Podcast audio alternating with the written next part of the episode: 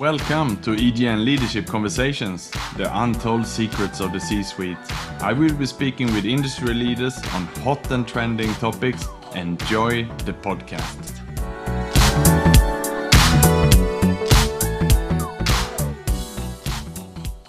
Good afternoon and welcome to EGN Leadership Conversations. Today we have with us Ninja Ong. He's the Deputy MD of Pastry Pro Malaysia. Ninja with us to talk about a bipolar leader. And that gives me a lot of uh, expectations. And also perhaps I get excited to hear it's a different topic. So Ninja, great to have you with us. How are you today? Yeah, good. Uh, really excited as well. Uh, if you could feel my, my chest right now, you could feel it uh, pumping quite hard. That's great. Well, you're coming on the show at the right time. We have 150 episodes out there. We currently rank top 80 most listened business pod- podcast in Southeast Asia. So with you on the show, I'm sure we're going to climb higher. So what is it all about today then, uh, Ninja? And uh, the topic, and but maybe first of all, can you just introduce yourselves to the listeners, please? Yeah, sure. So my name is Ninja. Um, Chinese is Wang Ningjia. So Ong is my surname. So um, for my story to join Pastry Pro is really about um, getting into a leadership position of a second generational leader. So my dad is the first generation, and this is something that I've taken over as part of the family business. So learning about uh, going through my my conditions as well as stepping into a leadership position makes me think a lot about my impact um, on the people around me and gives me a bit more awareness as well to the topic of mental health and um, similar conditions to family members and colleagues. So that is why I feel that um, talking about bipolar leader, not just from a first perspective, but also observing through my career in management consulting, some of the most genius um, partners or managing directors that I work with may have some hints of that as well. So I thought that if I could share my perspective today, um, all of us could be a bit more aware about uh, working with a bipolar leader or being a bipolar leader yourself. Yes, and I think that resonates a lot with me, Ninja. I'm speaking a lot about, you know, anxious overachievers as leaders. Perhaps, you know, it's the anxiety that fuels us perhaps to work harder and perform at a higher level, putting in more effort than everyone else. And, you know, so I'm not surprised to hear that you, you say that many or, uh, of, of leaders are bipolar. But maybe you can uh, tell us first about uh, sort of defining the topic. What is it that you would like to talk to us about uh, the bipolar leader today? Yeah, I would think about it from uh, different layers to it. So, on a more overarching uh, category, this would fall under wellness or health in general. So, under health, I normally categorize it under physical health, then you have mental health, you have spiritual health, and then sometimes people include financial health as well. All four are important. Each of them support each other health in different ways. But mental health is something that I would like to go on a little bit deeper uh, in today's topic. So specifically under mental health, or there is bipolar disorder, which is one of the the more um, I would say newer in terms of modern psychiatry or, or psychology to exploring. Um, the more conventional, the more traditional one that people often are, are aware about are depression. But when you think about um, bipolar, there are two sides to it. So these are people who experience both mania as well as the depression side.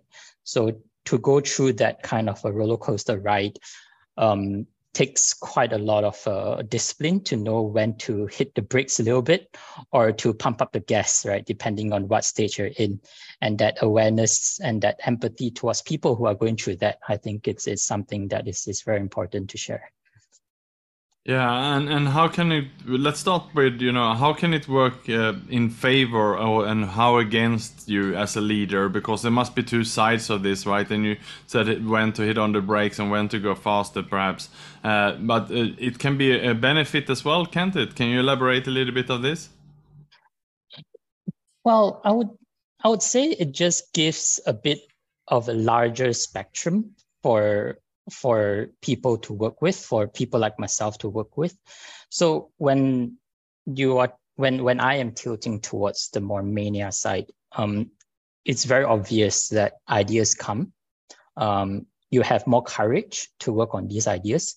You are less um, restricted in the paralysis analysis kind of way. So if you see people around you that have that kind of characteristics, um, they don't seem to be uh, bothered by some of the more de- some of the details that other people are bothered about. Um, and that can be good, right? Of course, it's a double-edged sword. Um, when you are too reckless with it, when it's, it's a bit of a bell curve, right? If you're too reckless with it, then you are going to the extreme of uh, dangerous territories, right?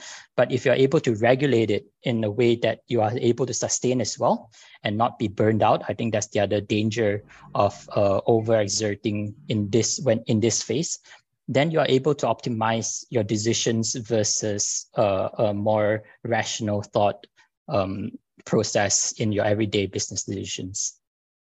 Yeah, and, and what should one do? Let's say if you're bipolar, and I'm sure there's many of the listeners uh, uh, who are bipolar. What should they do then when they go into that depressed state and you still have to show up at work? Any tips that you can share there? so uh, when I when I knew I was in a depression, and the last one was actually in 2012, 2013, um, I was going through a psychology degree. So I, I'm I have graduated since, and I was looking up all the reference books, all the therapies I could find in the school library, talking to lecturers and all, and I went through as many as I could. Um, I can't say for sure what actually helps um, at the end of the day, for me, it was just time. So what I uh, it's it, it might sound a little bit sad, but for me, it was just trying to get through one day at a time. Sometimes it's just one hour at a time, right? And I had a little bit of a motivation for myself going on when I'm in that state. I lowered my standards um, so low. I said that as long as I'm able to make one person smile a day, my job that day is complete. And I'll go from one day to the next trying to achieve that. And for me, I get one person to smile, even if it's a emoji on the chat room or things like that. I I forgive myself of all other uh, guilt or or anxiety. Right, and basically, I mean, we have also a lot of high achievers listening today, and if, they think that they're bipolar, but maybe they haven't uh, uh seen a psychologist yet, maybe they're not ready to openly discuss it, maybe they haven't even discussed it with a partner, or they might not even know that they are bipolar. What, should they do here, you think? Any suggestions? Um, assuming you're high achiever audience are in leadership positions, I do think that you do need to be a little bit crazy to seek leadership positions with all that responsibility, that that power, and that um, every, all that burden, right, of of choosing for other people. I think everybody just has has a tinge of madness to walk down that path. so in my in our opinion, um, if you're in that position right now, and of course there are days that you feel fantastic about yourself right? Like you are you you have full confidence. You say that i deserve this position. And there will be days that you you doubt yourself that uh, why why you why are you in this position? What what kind of decisions you have made to brought into this? So even if it's just a, a day a week or a day a month um, definitely you're on the spectrum. I think everybody has that tendency no matter what. So um, one thing that that works very well for me is uh, meditation, and actually, I read about uh, uh, vipassana in your book as well, uh, Nick. So one of your friends went through it, and it was uh, very beneficial to him. And I could say the very same thing as well. Um, so I've been to the course like four or five times now. So my family are a group of meditators. So one of the first things we learn there in this self-awareness, mindfulness meditation is to be very aware of our uh, thoughts and emotions on when they're ups and downs. And when we are aware, only when we are aware, uh, we can do something about it, right? So going back to the analogy of when to pump the brakes or when to speed things up, Um, when you know you're going too fast, um, drop a few balls, right? Make sure you you know which which balls are glass balls, which balls are plastic balls. Just drop a few, right? It will just help you unload and help you uh, regain your your pace on how things are going. And if you're too far down on the other end of, of a depression, um, a, a very easy, uh, not to say easy, but something easy to remember to keep in mind is, is say more yeses than nos, right? And the, the flip side is flip side works as well. Say, say more no than yeses, right? And that only comes if you are self-aware with what stages you're in. So coming back to um, also thinking about empathizing um, the people around you, they may have similar conditions. Um, I think the trust is very important on how far along the relationship and the rapport you have built with the colleagues, your loved ones, or your even your bosses, right? And to to really hold them accountable of uh, things they've said. And only through that kind of factual, objective discussion that you can open up uh, more softer um, conversations with uh, mental health. And almost everyone, actually, I've, I've been to quite a few of these uh, sharing sessions. Almost everyone, um, once I start sharing about the journey, everyone has a story to tell, right? So I don't believe that you would meet with someone and say, "Oh, you know, that's that's not for me. Uh, I don't know anyone around me with that condition." I, I don't believe it. it just means that you haven't put enough effort to build that trust or or build that safe space to have that kind of conversation. Yeah, and this is exactly the point uh, here. I think you're touching on here, Ninja, because indeed, if we feel that it's not that we don't have any mental health issues ourselves, then think about indeed your friends or your family or other loved ones around you or colleagues. So we need to be fully aware about this so we can look out for one another because what I know is that it doesn't come natural to people uh, to open up Absolutely. and say that they are suffering. We need to build these relationships and have these open conversations when we're feeling good about things, so that when we are not feeling good about things, we easily can tell someone. That's the kind of relationships that I want to have these days. And just like you said, Ninja, before we started the conversation today, that. Uh, you believe that in EGN it's about having authentic sharing and confidential sharing. We should be able to share the challenges we can help each other, and that's why I myself put my uh, biggest challenge when I had the biggest depression and I fell into alcoholism addiction a few years ago, and I put that in a book because I thought, you know, once I shared this, things cannot get worse. I shared my darkest secrets and how I came out of it. So therefore, yeah. people feel quite safe to share when they are feeling down with me and that's the kind of person I want to be. There's someone opening up to me every day, sharing about something. And uh, in fact, there was one person, a good long-time friend for 20 years, who wrote to me yesterday and said that he is bipolar, but he's just also uh, been. Uh, been to the doctor who said that he can never drink alcohol again because he's been drinking too much alcohol to medicate himself to co- cope with his bipolar.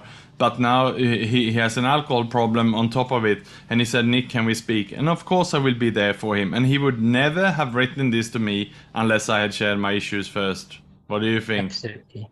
Absolutely. Absolutely. In in this case um, ignorance is not bliss um, if you don't know about your condition you're just a victim.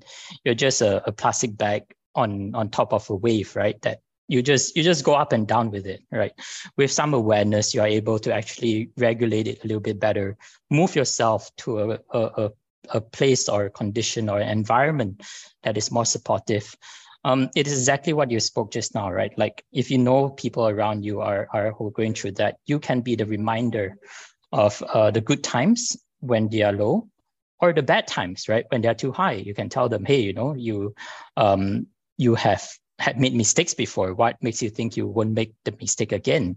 Right? To just anchor them down to reality a little bit. And vice versa if you're too low you say that hey you know you've, you've achieved so much in your life. Um, what makes you think it all ends now? Right um, all these stories are helpful only if you're able to tell them to someone who trusts you and that awareness and to, to, to your surrounding and the people around you is so important otherwise those conversations will never be surfaced Absolutely, Ninja. And thank you so much for uh, coming on the show to talking about this important topic today. And we're coming towards the end here today, but is there anything you want to add? Any closing remarks, Ninja, that you, you want to leave the listeners with? um, well, I, I, do have a quote um, from Aristotle himself, if you don't mind. The quote starts with saying, No great mind has ever existed without a touch of madness. So that is why we, we need to recognize the madness in the bipolar leaders around us, and more importantly, in ourselves, so that we can achieve great things more sustainably towards the future.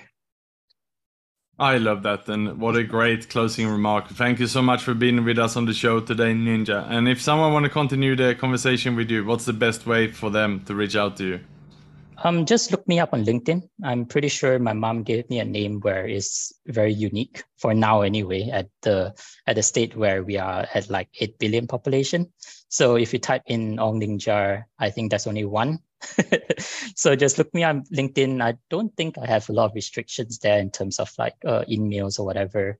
Um, and from there, uh, I'm always happy to share with anyone that is going through it right now. or have people going through it um, this is one of my my life's theme as I progress through all my other agendas and objectives in life. Fantastic. Thank you for listening to EGN Leadership Conversations, the untold secrets of the C-suite. To listen to more episodes, please visit our website on egnpeernetwork.com slash podcast. Thank you.